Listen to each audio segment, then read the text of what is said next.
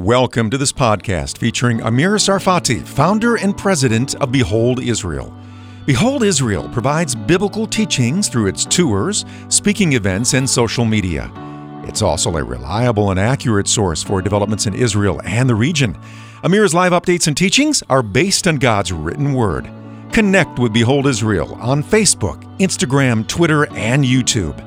Download our free app available on Android and Apple under Behold Israel. Shalom, everyone. This is Amir Tsarfati, and this is a special teaching that um, really uh, was on my heart for the longest time. But in light of the coronavirus epi- epidemic and the, the uh, crisis all around the world, and the fear, anxiety, and so much that is going on, and certainly in light of what uh, a lot of people around the world say this looks like the end of the world. Uh, what we see now are apocalyptic um, sights. Uh, you know, to, to see no one in the streets of the busiest cities in the world, uh, to see the Vatican, St. Uh, Peter's Basilica area completely empty, to see the Jerusalem Wailing Wall is empty, to see the Kaaba in Mecca uh, the whole area that is normally filled with tens of thousands of people completely empty.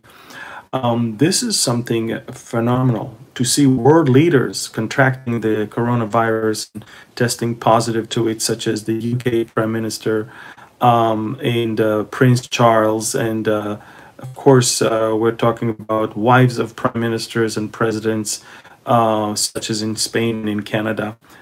And celebrities uh, around the world.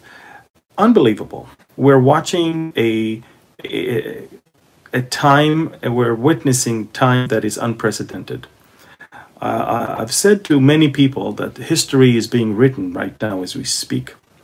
But uh, those pages of history uh, might mean uh, uh, something to some people, maybe in uh, a few weeks or months or maybe even years. I'm not even sure.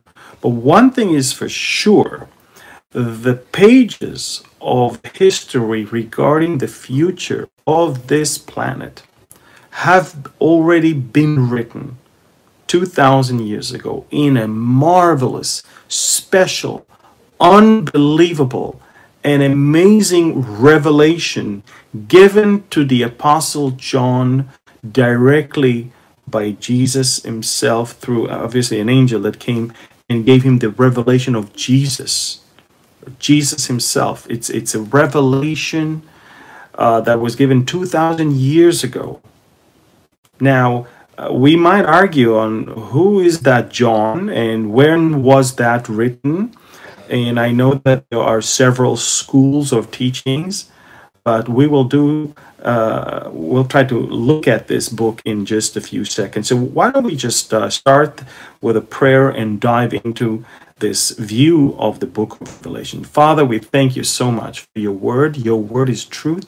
And we ask now that you sanctify us by your truth.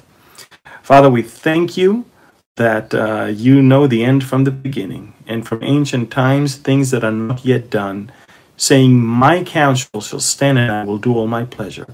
We also thank you, Father, that you, by your grace, reveal to your children your plans. And so we ask, Father, that uh, this uh, uh, time of uh, looking into your word, that you will also give us a spirit of understanding and uh, open the eyes of our hearts to understand the wonders of your word. We thank you and we bless you. In Jesus' name, amen. Amen. So, again, thank you, everyone. And uh, again, I told you when we started that the, the coronavirus uh, epidemic that is going on all over the world, and the fact that so many people from over 190 countries are locked down. Basically, they're all confined into their houses right now in, in something that the world has not seen before. Um, and uh, I believe that uh, that triggers many, many people around the world to ask themselves is this the end of the world? Uh, is this the end of humanity? And of course, um, we all know that um, epidemics such as this, um, viruses, maybe even worse than this, uh, came to this planet. Unfortunately, planet Earth is contaminated, uh, not necessarily by air pollution or emission of, of CO2, but mostly by sin. And ever since sin entered the world, that perfect world is no longer there. Now we have, after the flood, a completely different ecosystem that unfortunately allowed a lot of things such as diseases and viruses and natural disasters to come upon us. So make no mistake, um, sin is responsible to uh, most of what we see now. But you know, nothing takes God by a surprise. Nothing. In fact, not only that, we can see through the book of Revelation that God is in full control. He knows all, He is everywhere, and He's all powerful. And so the book of Revelation is definitely giving us a picture of uh, uh, a an amazing authority of God Himself. Now, I will be very, very honest with you. Um, it, it wasn't easy for me to decide to teach on the book of Revelation because this is the book that I myself struggled with for the longest time as a young believer. And I stayed away from it for, for, for most of my life as a believer. And I believe that that's the case of so many Christians around the world. The book is scary and the book sounds fantastic or almost on the verge of fantasy. The book sounds too uh, too strange with too many scary things that are going to happen. And you know what? A lot of a lot of uh, uh, symbolic things and a lot of spooky things. And a lot of people think, you know what? I just stay away from it. I can live my life without learning, studying, and uh, knowing the book of Revelation. And and what breaks my heart is that this is the only book in the entire Bible, in the 66 books of the Bible. It is the only book that God says that anyone who read the book, teach the book, or listen or hear the teaching, all those will be blessed. In other words, there's a blessing that is promised to those who teach and those who study the book of Revelation. And uh, the book of Revelation is not just a book to, it's like a movie to watch. It's a book that you have to listen to and or read and then do the things that the book is asking you to do. And uh, we'll see at the very end what it actually wants us to do. But uh, the point is very simple. This is an unusual book. It's a book that most likely Satan doesn't want you to study. It's a book that prescribes the end of everything, including the end of Satan himself. And uh, no one wants to admit his defeat. No one wants to uh, publish a story that tells it and and wrongly painted uh, in colors that are not uh, uh, do not belong to it. And uh, and I do believe with all my heart that the only one that gained from believers not studying the Word of God is Satan himself. Uh, I'm talking about those uh, Christians that don't study that specific book, and um, and it's important to me that you understand that the book of Revelation a, is a probably the only record that we have of the end of the story. The only record that we have of the true, full picture of not only the heart of God, but the plan of God. Look, when the Bible says in the beginning, then there was a beginning, and every beginning has an end. And for the longest time, people were asking themselves, when is the end coming? Even the disciples asked Jesus, when is going to be the end of this age. I mean, the, they knew there's an end to every beginning. And Jesus took the time to to uh, elaborate on that in Luke 21 in Matthew 24 speaking of the signs that are going to come and then even telling them look even such things it's not yet the end it's just the beginning and then he continued and told them more and more things that only the book of revelation in reality um, in reality is, is elaborating on. So it's very interesting. Now, let's talk a little bit about the timing of uh, the uh, writing of this book. Of course, one of the efforts of, of Satan to cause you not to read the book is to tell you that the book is not relevant. It's irrelevant, therefore, no need to read it. And by the way, show me one book in the Bible that um, you know it's irrelevant for us. I mean, there's no such thing. Otherwise, the Holy Spirit would have removed it from the canon. But the thing is, there is a movement of people known as preterists. And they believe that the book of Revelation was fully fulfilled in the year 70 AD when Jerusalem was sacked by the Romans. And by the way, that's why they believe uh, that um, it had to have been written before uh, that uh, year. It had to have been written around anywhere between 66 to 70 AD, which, by the way, makes it almost impossible because um, most of the believers ran away from Jerusalem at the time. They had no idea what's going on in Jerusalem. They actually returned to Jerusalem after the uh, events of the great Jewish revolt against the Romans. In the aftermath of the revolt and the defeat of the Jews, some of them returned, and many of them never did. Probably John was one of them.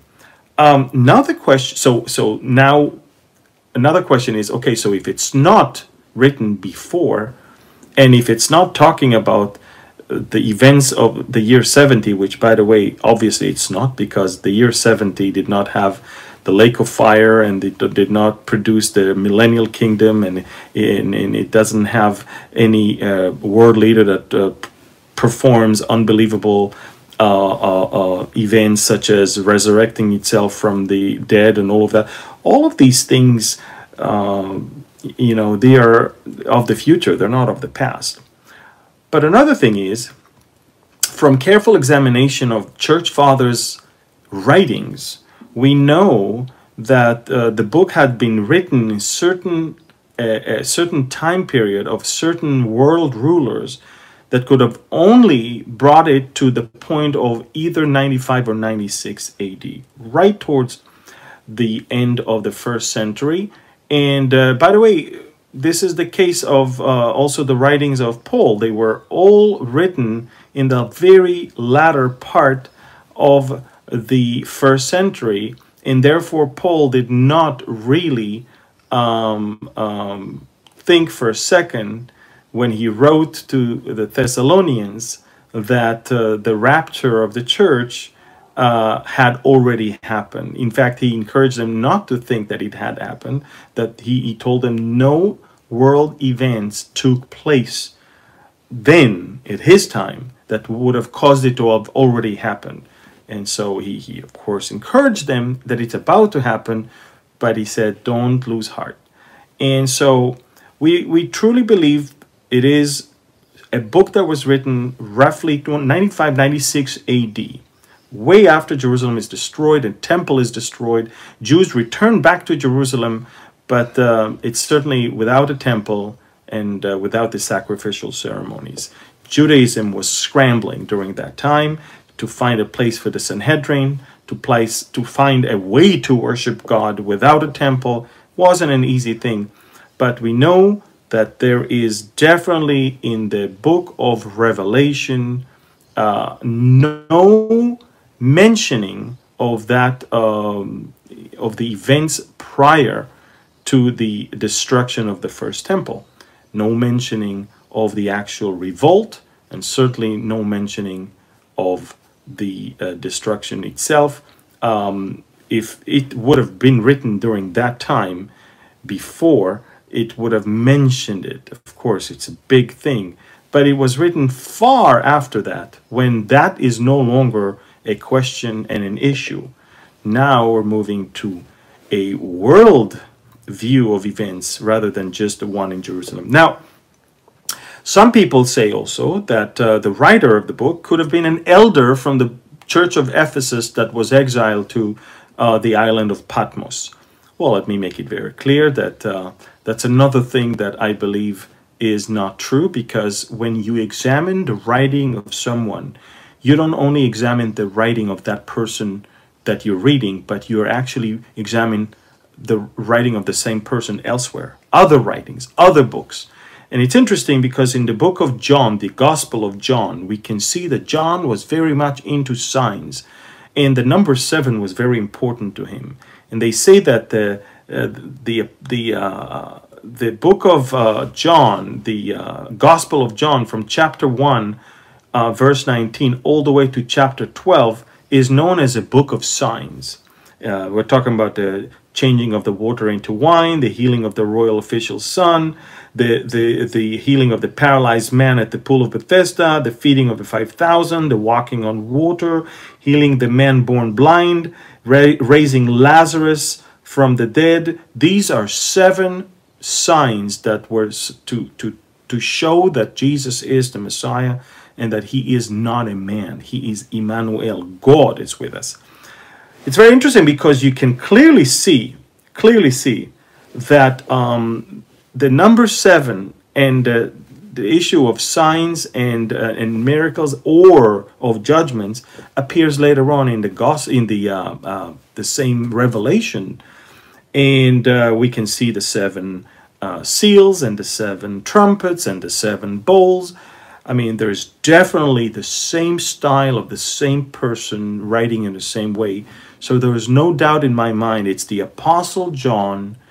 And uh, one thing for sure, remember the church was built on the foundation of the prophets and the apostles. All the prophets and all the apostles must have been alive during the time um, a, of uh, either predicting that Jesus is about to come or when he already came, being alive and seeing him, either seeing him, the resurrected Jesus, um, face to face, just like John did, or having the resurrected Jesus appearing to them uh, in a regular manner, sometimes for years, to teach them directly, such as the case of the Apostle Paul. So, no doubt it was John the Apostle, no doubt it was the very end of the first century. And uh, as I said before, this book has a special promise to its readers. And I'm reading from Revelation 1 3 Blessed is he who reads and those who hear the words of this prophecy and keep those things which are written in it, for the time is near. So there's a blessing here that is conditioned with what? With keeping those things. So first of all, if if the if the devil is trying to tell you not to read that book, he's robbing the blessing from reading, understanding, and doing those things. And uh, it's interesting because uh, this is a revelation of Jesus Christ. Verse 1 which God gave him to show his servants and things which must shortly take place, and he sent and signified it by his angel to his servant John. So it's very interesting because later on, I mean, we understand Jesus was given the things to share with the people. You know, in John 11, it says in verses 25 to 27, that time Jesus said, I praise you, Father, Lord of heaven and earth, because you have hidden these things from the wise and learned and revealed them to little children. Yes, Father, for this is what you were pleased to do. And then look what he says All things have been committed to me by my Father. No one knows the Son except the Father, and no one knows the the Father except the Son, and those whom the Son chooses to reveal him. So, this revelation is the choice of Jesus to reveal himself, the revelation from Jesus that came through the angel to reveal to John him and the Father in a very special way. And that's why Revelation 1 2 says, who bore witness to the word of God and to the testimony of Jesus Christ to all things that what he saw. John saw the things that he wrote. He had to write the testimony and he had to be a witness to the word of God. Look, there is no way the book of Revelation could contradict any book of the Bible. No way the book of Revelation had to be what? The witness to the Word of God and the testimony of Jesus Christ Himself. And so, uh, this book, what I love about this book, it's that it's the, it's just like Back to the Future. It's God, by His grace, God knows everything. He knows the end from the beginning, remember. But God knows everything. We don't know everything.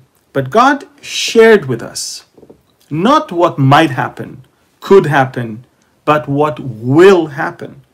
God already knows. It's like a, a, a, a roll of a film inside a, a, a, a tape where God already knows the whole thing and now he's sharing with us the end of the movie.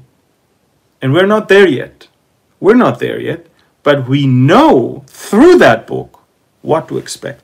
We know through that book what's going to happen. And you know, it's not the power of knowing what's going to happen is not just to uh, quench our curiosity. It's not uh, for the purpose of uh, gossip or the purpose of I know more than you do.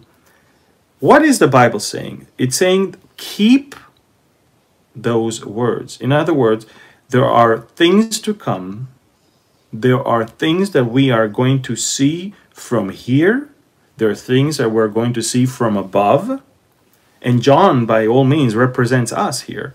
And there are things that we need to keep, and there's things that we need now to do until all these things will happen. So it's very, very interesting. This book is super important. This book is a source of so many blessings. Again, just by reading and keeping those words, you're already blessed. But we can see through the book what's going to happen to the believers in a world that is so evil. And these words are, are told uh, only to encourage us, not to discourage us. I mean, you're going to see throughout the description of the book that it's them and us uh, because we are not of this world. The words of the book are meant not only to be read but also to be implemented, and that is so important for us to understand. And the Bible is very clear the time is near. Now, of course, many people think, how, how can it be near when John wrote it 2,000 years ago and those many of those things haven't happened yet? Well, first of all, a day in God's eyes are like thousand years for us, and thousand years are like one day, just like Second Peter chapter three says. So, and God is not late, you know, He is long suffering, not willing that any should perish, but all will come to the saving knowledge of Jesus. So, it's not like God is late. He's giving us more time to repent. He's giving the people one more chance. I believe, by the way, this coronavirus uh, crisis is a great chance for many people to reevaluate their life, reevaluate their their standards, reevaluate their time, and also ask themselves uh, what is their relationship, if if they have any, with God Himself. And obviously, everyone understands, everyone agrees, God can stop this epidemic. Uh, and uh, we'll see what the people in the book of Revelation are going to do, knowing that God can stop a lot of judgment that will come, yet um, not asking Him to. So, what time is near? The time of judgment. Look, is appointed upon men once to die, and then comes, and after comes the judgment. Judgment is something that is known from the book of Job, already known to be one of the earliest books in the Bible, all the way through the book of, um, uh, of course, Genesis to Revelation. Judgment is coming. And, and, and, and the time of judgment is near. It's going to be judgment time. And we know that the Lord is a righteous judge we know that He will never judge us in an unrighteous way. Whatever we are going to get, whatever we're going to see that others get, whatever we're going to see that is a display of His judgment, is a display of a righteous judge, and it's super important. We know that the restrainer is going to be removed, and then the wrath of God is going to be poured over this ungodly world. And it's time to tell the story and keep nothing untold from everyone. That's the this is the essence of the book of Revelation, to tell the story and not to keep anything from you. And again, remember the book is they and us. The, the, a lot of what we're going to see in this book is not about us and for us necessarily, but it's for us to know. If it wasn't so, he wouldn't have written that. Because obviously, who's reading that book? Who is studying that book? Who is being blessed by this book, if not the believers. But God wants us to understand that he is aware of what's going on around the world. He knows that it's going to get worse and worse and worse, but he is going to do something about it. We need to hold on to this that Jesus, he is risen as promised. He is he will return to take us as promised. He will return to Jerusalem with us as promised. He will reign over the world as promised, and he will judge the world as promised. So, why don't we start uh, looking at the book of Revelation right now? Again, 22 chapters, um, and we start with chapter 1, which is a look behind the curtain, basically. We get here a glimpse of who is truly in charge of world events, and of course, is Jesus Christ Himself, who testifies that He's the Aleph and the Tav, the Alpha and the Omega. He is the truly in charge. But you know, we know what is going to happen, of course. And before we move to the events, we see that Jesus is sending messengers to, um, or message to the messengers of the seven churches in Asia Minor, which is Turkey of today, which and in a very interesting way messages that are, are describing the state of the church even today um, so in chapter 2 and chapter 3 it's uh, first referring to those who call themselves followers of jesus christ before he takes his bride up to heaven he wants to uh, tell the bride what the, the bride looks like or what those who call themselves bride look like so shaping up the church. Jesus sends messages to the first four churches in Asia in chapter 4, in chapter 2, to get their house in order. In other words, the first four churches in chapter 2 are not really churches that are perfect or churches that are pleasing Him in all that they do. There's a lot of household there, uh, uh issues there. Um, we, we have the church of Ephesus, um, we have the Church of Smyrna, we have the Church of um, uh, Thyatira, uh, Sardis, Philadelphia, and Laodicea. And uh, in Ephesus, where John originally came from, he noticed, he knew that the, they lost their first love. They lost their love. In fact, uh, the church of Ephesus, Jesus finds a lot of praise, but his heart is broken by the glaring absence love it was just not there. The church of uh, um, Smyrna, Izmir of today, we see that the, the church itself had gone through a lot of persecution. And Jesus tried to tell them the of the attractiveness of the suffering. The church, again, we're talking about persecution uh, for their faith, and Jesus speaks to these men and women and reminds them that He is greater than any suffering greater even than death. Wow, that's a message that all of us needs to hear, even today, even nowadays.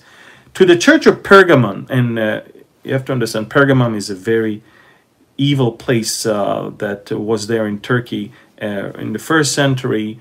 That uh, Greco-Roman city um, had an altar for Zeus and an altar for Lucifer, Satan himself. In fact, we know that it was known as the seat of Satan, and Jesus refers to that.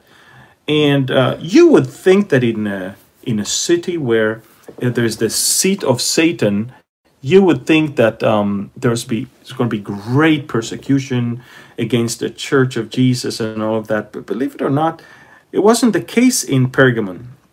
Yes, we know of a person who was martyred there, and uh, in a very gruesome way. But overall, um, we know that Jesus calls the city of Pergamon not only where Satan having his throne, but also uh, we can see that Satan's tactic against the church there was much more effective than persecution. He sought to corrupt the church from the inside. And that's, by the way, the case we see around the world. Even today, uh, we see that you don't really have to attack the church from outside in, an evil place. All you need to do is to bring evil teachers who will teach inside evil doctrines, and the church is gone. There you go. Um, we can also see um, in the church of Thyatira, uh, where Jesus telling them of the finding of a moral compass. Jesus expresses anger at the church of uh, Thyatira, coming to them with a rod of judgment and a sword to cut them apart. He gives them time to repent. But if they refuse his grace, he says he will come in swift judgment. Wow. In other words, there's no doubt that Jesus finds churches where everything there is being done in an evil way, in a wrong way. And Jesus is saying, Look, I'm giving you time to repent. I'm giving you time to repent, but you know what? Judgment begins in the house of God. Interesting because uh, then we see the church in chapter 3, the last three churches, the church of Sardis, Philadelphia, and Laodicea. Sardis, of course, we see um, that um, it was a dead church that uh, is revived. The, the church of Sardis had the, the reputation of being alive, uh, vibrant, spirit filled, open to God's work, obedient to God's word. But as Jesus looked at this church, he saw a deeper reality. The church was not wicked or immoral like maybe the one in uh, Thyatira, but it was dead and unresponsive to Christ. And that's another danger that we become automatic in the way we do things in church. We don't listen anymore to the to the voice of the Spirit of God. We don't tune ourselves to what God has to say to us. We just become uh, people who follow rituals. And by the way, that's uh, the definition of religious people. Uh, the people of Israel worshipped in the temple of God for the longest time, not knowing even that the Spirit of God left the temple. In chapter 8 of Ezekiel through chapter 9, 10, and eventually 11, we see how God couldn't tolerate anymore that in once in one hand they come and they do all their sacrifices, but on the other hand they worship uh, they worship uh, um, um, other uh, deities, uh, including the sun itself. Um, and we know that um, in in the case of uh, that church, they were dead and unresponsive to Christ. And then we see the church that uh, I hope all of us will always uh, uh, compare to, and that's the Church of Philadelphia. Philadelphia, the brotherly love um, is uh, we, we see a, a church that uh, you know finds us faithful. It's a church, the Bible says, um, in the city of Philadelphia that was a door to the Greek language and culture to spread um, into surrounding regions. So it was a very important place. Um, and this, um, in the letter that he wrote to them, we see that new door of opportunity was wide open in Philadelphia for the gospel of Jesus Christ, and it was very open to a small band of seemingly weak and uninfluential Christians uh, in that place. In other words, look, small band of weak and uninfluential Christians are given the task to uh, use an open door and uh, um, you know, just like us, you know, very small band of Christians, maybe like us, that have nowadays the biggest door ever. Every person today that speaks online can get to millions of homes around the world. And now we're going to do something about it.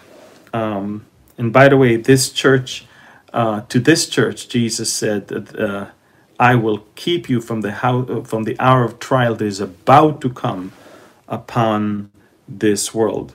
Out of, ek. In other words, he will take us, not take us through, but out of. And then, of course, the Church of Laodicea, which is unfortunately a picture of so many churches even today. The church that makes Jesus sick, basically. Jesus says that this church in Laodicea is lukewarm, eh, neither cold nor hot. In this letter, Jesus expresses his desire for this church to see the reality of their own condition and of the world around them. So, chapter 2 and 3, we can already see um, are uh, basically like a prognosis of the state of the church today. But then something very interesting happens in chapter 4, in the very beginning of chapter 4. After Jesus addressed the spiritual and the cultural condition of the churches then, which can easily be reflected on the churches today. We see that they are sky open, and a voice came with a trumpet, sound of a trumpet. And remember, when skies open, there's a sound of a trumpet. We already know from 1 Corinthians 15 and from 1 Thessalonians 4 that something amazing is going to happen. And the, uh, Bible says that a voice came and says, Come up.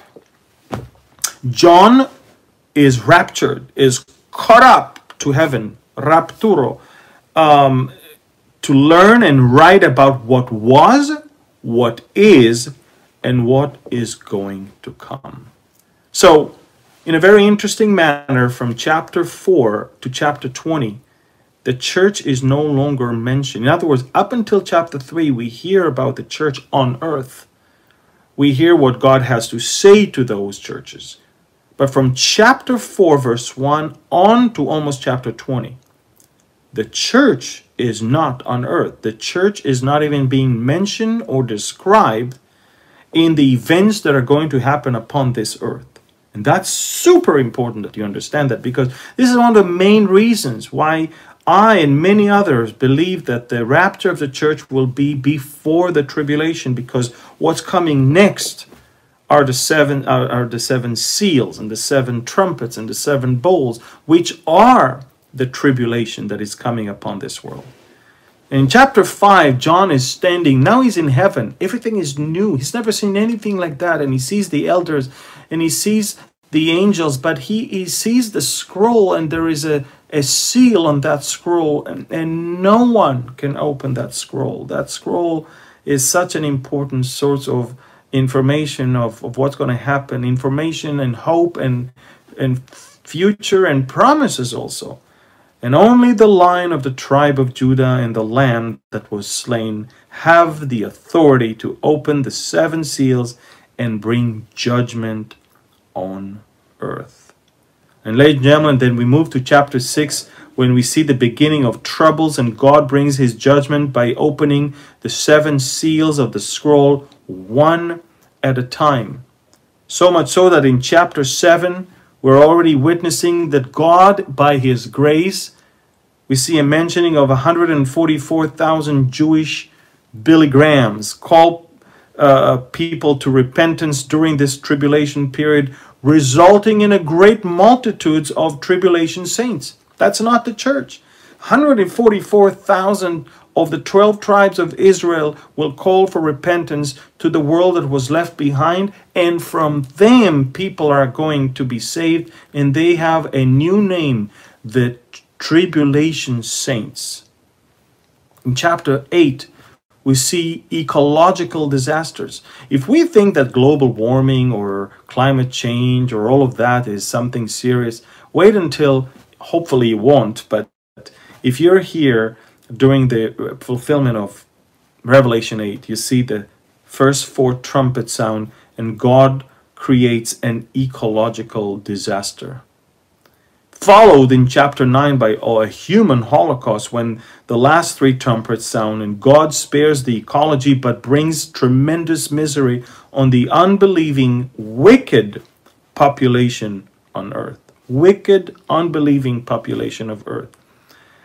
Chapter 10 gives us a bittersweet moment uh, where John takes a little scroll and eats it, and the scroll is sweet as honey in his mouth, but sour in his stomach as a sign of judgments to come. John cannot really uh, enjoy it when he knows what's coming next. We can see that in chapter 11, Jerusalem's uh, is going to see preachers and earthquakes at the same time.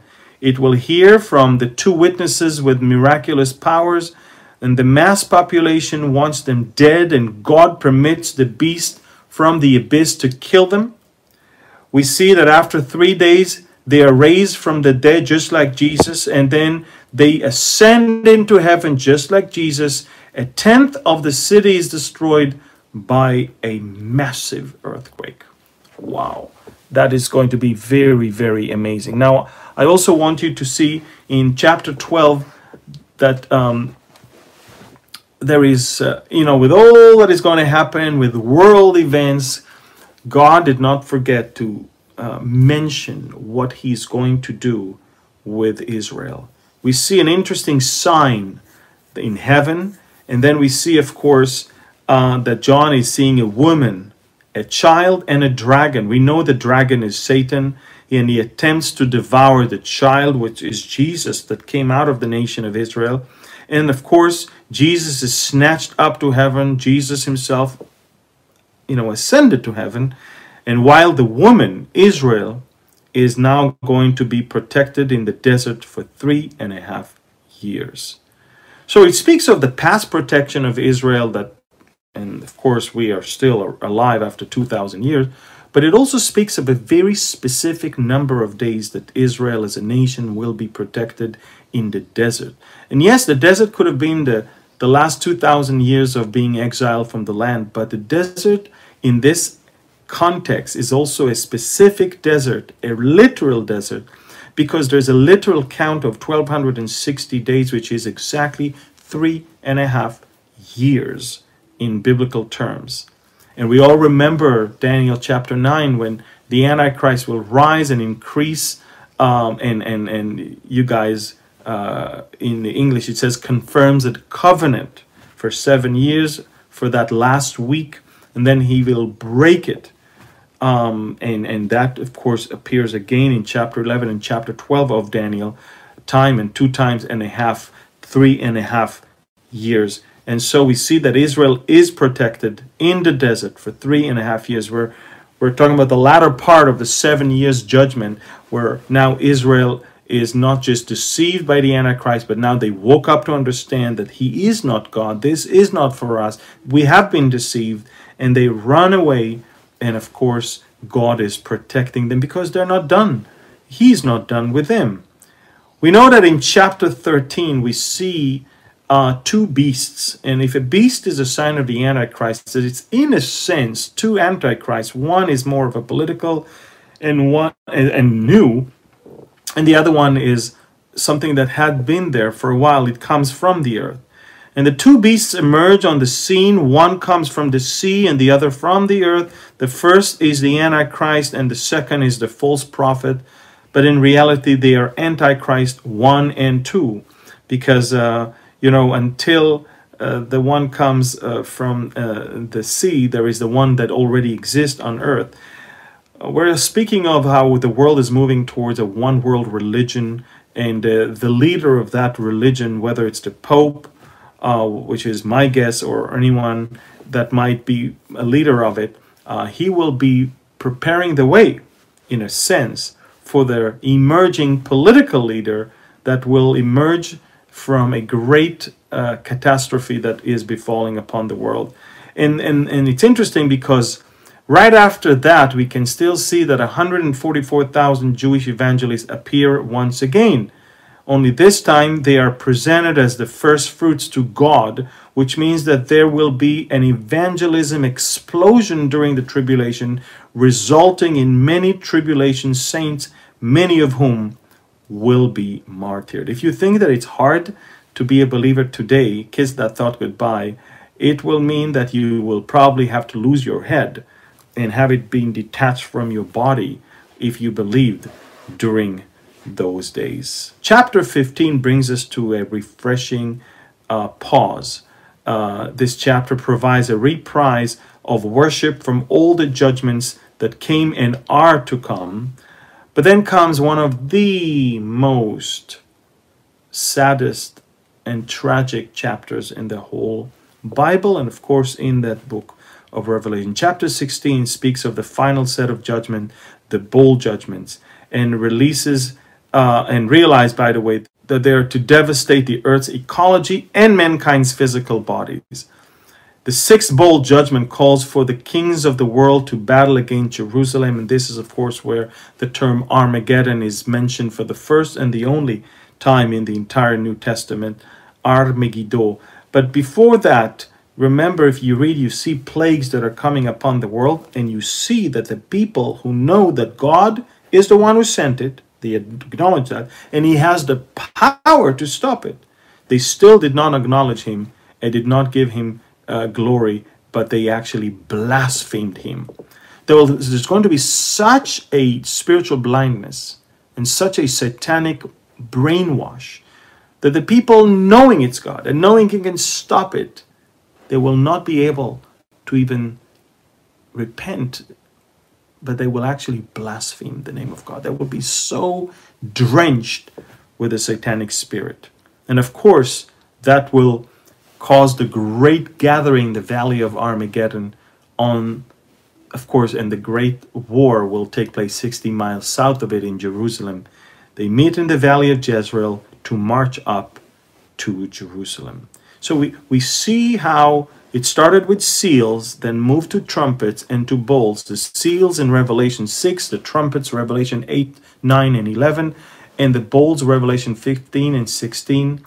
It starts with false peace of the Antichrist, war, famine, death, the death of the quarter of population of the world that is destroyed, earth, heaven uh, uh shaken, and 144,000 are sealed. They will act later on, of course there is silent in heaven, and then the trumpets, the seven trumpets, start sounding in chapter 8, 9, and 11. And third of the trees, the grass destroyed, third of sea life and ships are destroyed, third of fresh water poisoned, third of the sun, moon, and stars are darkened. And the first woe, uh, we see the demonic locust that is going to come, which is basically demons that look like locusts. Then the second woe about fire and brimstone, and a third of the uh, people left uh, are killed. And then the second and two prophets preach and do miracles, and Christ's reign is foreseen. But then, of course, in Revelation 15 and 16, the last seven bowls bring boils. All sea life is destroyed. All water is poisoned. Scorching sun will will literally uh, cause people to to uh, have great suffering deep darkness, rebellious mankind curses God, as I said. The Euphrates River dry, the battle that starts in Armageddon will and then go to Jerusalem starts, and then worldwide earthquake, Babylon destroyed, and huge hailstones. Look at the progression, ladies and gentlemen. We're watching, uh, and the, the reason why I'm saying that is this coronavirus right now it's nothing. It's it's not even a foretaste. It's nothing. If this one causes people to be afraid, can you imagine how people are going to feel when all these great disasters are going to befall? And this is why I believe that when the Bible says that people uh, live and and, and, and, and they marry and give into marriage and they do business and and you know like in the days of Noah the days of Noah are not the description of the tribulation time, they're the description of now. You know, this pandemic will pass and people will go back to their old ways. And people will get back to maybe even worse. They, they will probably go and say, Carpe diem, live the day, and, and do whatever they want. But then when the real tribulation is going to come, the description that we have in the book of uh, Revelation is very vivid, especially in in chapter um, six, in the latter uh, verses. Then the sky receded as a scroll, and when it rolled up, and every mountain uh, and island was moved out of its place, and the kings of the earth, and the great men, and the rich men, and the common uh, uh commanders, um, and the mighty men every slave and every free man hid themselves in the caves and no and, and in the rocks of the mountains and they said to one uh, to the mountains and rocks fall on us and hide us from the face of him who sits on the throne and from the wrath of the lamb. For the great day of the wrath has come and who is able to stand that's the true description of how people are going to be in the tribulation. Then chapter 17 is the collapse of worldwide religion. If, if you thought that that religion will hold too long, the world religion system, religious system that formerly controlled the political and economic world collapses under the domination of the world powers. Chapter 18, bankruptcy of the world economy God is, if you think now the markets fell and it's tragic and it's over, no. God will destroy the political and economic systems in one hour.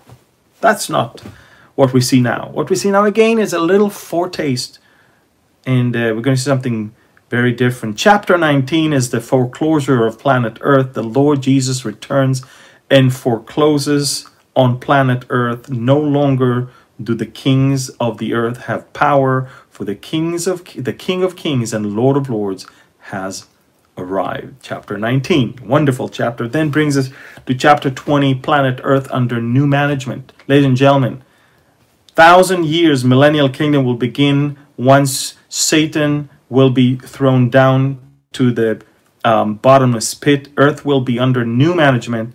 But at the end of that time, Satan who had been bound is now let loose to deceive the nations once again. And that's also his end because he will call them from the four corners of the world for another Gog and Magog. And God will send fire and destroy him forever and ever. Chapter 20. We know your end, Satan. And chapter 21 and chapter 22. Back to the drawing board. Ladies and gentlemen, recognizing that the old heaven and earth was defiled beyond being solv- uh, solvable, God goes back to the drawing board and he designs and then creates a new heaven, a new earth, and a new Jerusalem. In chapter 22, ready or not, here I come. This last chapter reflects back on the Lord's promise to return to his own in a way the last chapter brings us back to our time, to our reality, and speaks of the urgency, the prophecy, the love of God, the hope for the believer, the wages of sin that is death, and of course, for us, uh, the gift is eternal life. And then, of course, in chapter 22, behold, I am coming quickly, and my reward is with me to give to everyone according to his work. I am the Alpha and the Omega, the beginning and the end, the first and the last. Blessed are those who do his commandments, that they may have the right to be tree to the tree of life, and may enter through the gates into the city. But outside are dogs and sorcerers and sexually immoral and murderers and idolaters and whoever loves and practices a lie. I, Jesus, have sent my angel to testify to you. Jesus is saying to John, I sent my angel to testify to you. By doing so, by saying so, he's talking also to us. These things in the churches, he this is testifying these things to the believers. We're not expecting a non believer to read the book of Revelation and to be greatly uh, impressed. I mean, I am sending my angel to testify to you these things in the churches, he says. I am the root and the offsprings of David and the bright and morning stars. And the Spirit and the bride, as a result of what we know is happening, of what we know Jesus is saying, the Spirit and the bride say, Come. And let him who hears say, Come the Spirit and the bride. We are the bride, the Spirit is in us. We need to eagerly wait for His coming, to take us to be with Him. We need to say, Come. By the way, it's not, it's not a, to be defeated when, when you want Him to come. It's actually the way we need to be all the time. I remember when I was very depressed uh, during my first few weeks in the military. I don't think I I wanted to stay there a minute longer. It was very hard, very tough. And I remember every night when I was guarding um, in my shift, uh, I would uh, literally ask Jesus to come back. I mean, for me, that was the comfort. I knew that if there is one thing I can rely on, is that, and one thing I want to ask for is for Him to come back. There was a song I remember I used to sing, Ana Chazorna Yeshua, please come back, Yeshua, Melech HaYudim, the King of the Jews. Um, Whoever desires, let him take the water of life freely. For I testify to everyone who hears the words of the prophecy of this book. Look what Jesus is saying. I testify to everyone who hears the words of the prophecy of this book. If anyone adds to these things, God will add to him the plagues that are written in this book. In other words, if now people start changing it, they're going to be left behind and they will be going through the plagues of this book. And then it says, And if anyone takes away from the words of the book of this prophecy, God shall take away his part from the book of life. If you're changing this message, you're a non believer. If you're changing this message, you're not saved. Your name is not in the book of life. You're not going to have eternal life. That's how important this book is to Jesus. That's how important it should be to all of us. And from the holy city also. You won't live eternal life. And from the things which are written in this book. At no point, Jesus is saying here, and there's more things that I want to tell you, and I'll let you figure them out. No. All the things that are written in this book, he says. And I want to encourage all of you God so loved the world that he gave his only begotten Son. He's that he's whosoever believes in him should not perish, but have everlasting life. John 3:16 and then of course all the way to verse 21 for God did not send his son into the world to condemn the world but that the world through him might be saved. He who believes in him is not condemned, but he who does not believe is condemned already. Sin condemned us. Only faith in Christ took us from the camp of the condemned to the non condemned. And if you are not yet repented, and if you're still non believer, you're already in the camp of the condemned.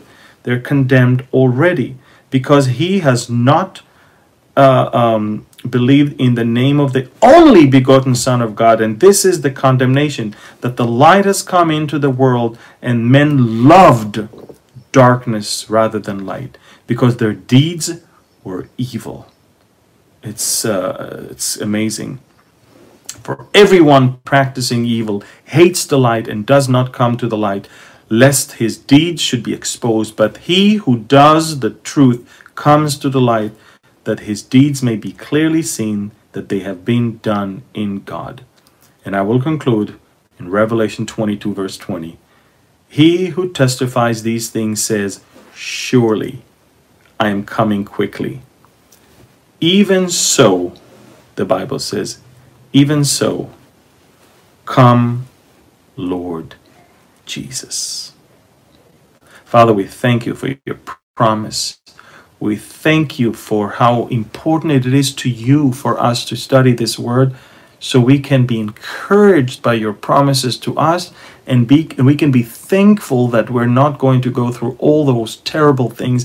We understand that those things the plagues and the judgments on of this book are not for us even by the way this book ends up with saying that if anyone adds or takes away or changes that's the person that is, is, is going to uh, stay behind and go through all of that. If anyone is disregarding this book, if anyone is not holding on to this book, Father, we ask that this teaching of the book of Revelation will go as far as possible to bless the hearts of the believers and to con- uh, convict the hearts of the non believers. We thank you and we bless you in Jesus' name. Amen. Amen. Amen. Thank you. And uh, God bless you. Share this message. Thanks for listening to this podcast featuring Amir Tsarfati, founder and president of Behold Israel. Connect with Behold Israel on Facebook, Instagram, Twitter, and YouTube. Download our free app available on Android and Apple under Behold Israel. Amir's teachings can be found in multiple languages. You can also visit our website, beholdisrael.org.